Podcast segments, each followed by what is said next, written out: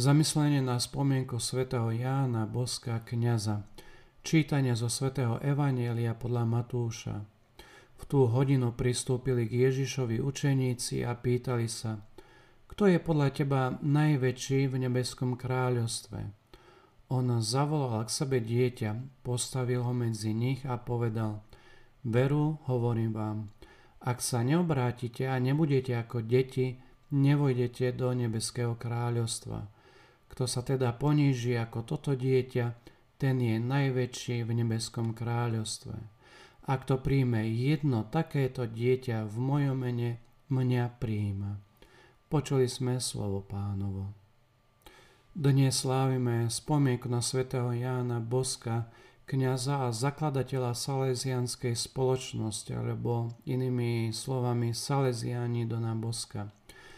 Ježišové slova nám otvárajú dvere k starej, hoci zároveň celkom novej vízii. Kto je najväčší v nebeskom kráľovstve?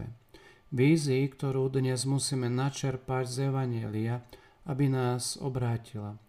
Ak sa neobrátite a nebudete ako malé deti, teda ak nezmeníme smer od vízie tohto sveta nadvlády moci, násilného vnúcovania ideológií, poborujúceho zneužívania moci, nemôžete vojsť do nebeského kráľovstva.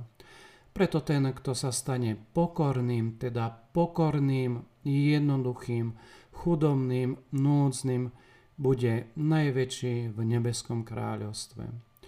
Keď mal 9 rokov, svätý Ján Bosco dostal svoje povolanie vo sne.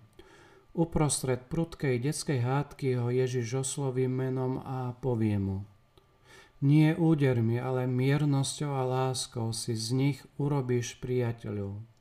A skutočne sa vo svojom živote naučil metódu lásky. Pozýva svojich nasledovníkov neskôr ako skúsený pedagóg postaviť život dieťaťa na rovinu radosti, a teda lásky. Láska k Bohu bude určite nasledovať lásku k učiteľovi. To znamená pokoriť sa, aby sa mohli pozdvihnúť, priblížiť sa, aby sa mohli prijať, stať sa pokornými, aby sa mohli stať veľkými. Dnes prosme Pána, aby nás viedol tak ako svätého Jána Boska a nasledoval jeho cestu trpezlivej lásky a spásnostného zničenia seba samého, aby zachránil ľudstvo, najmä mládež, najcitlivejšiu a najcennejšiu časť ľudskej spoločnosti, ako by povedal svätý pedagóg.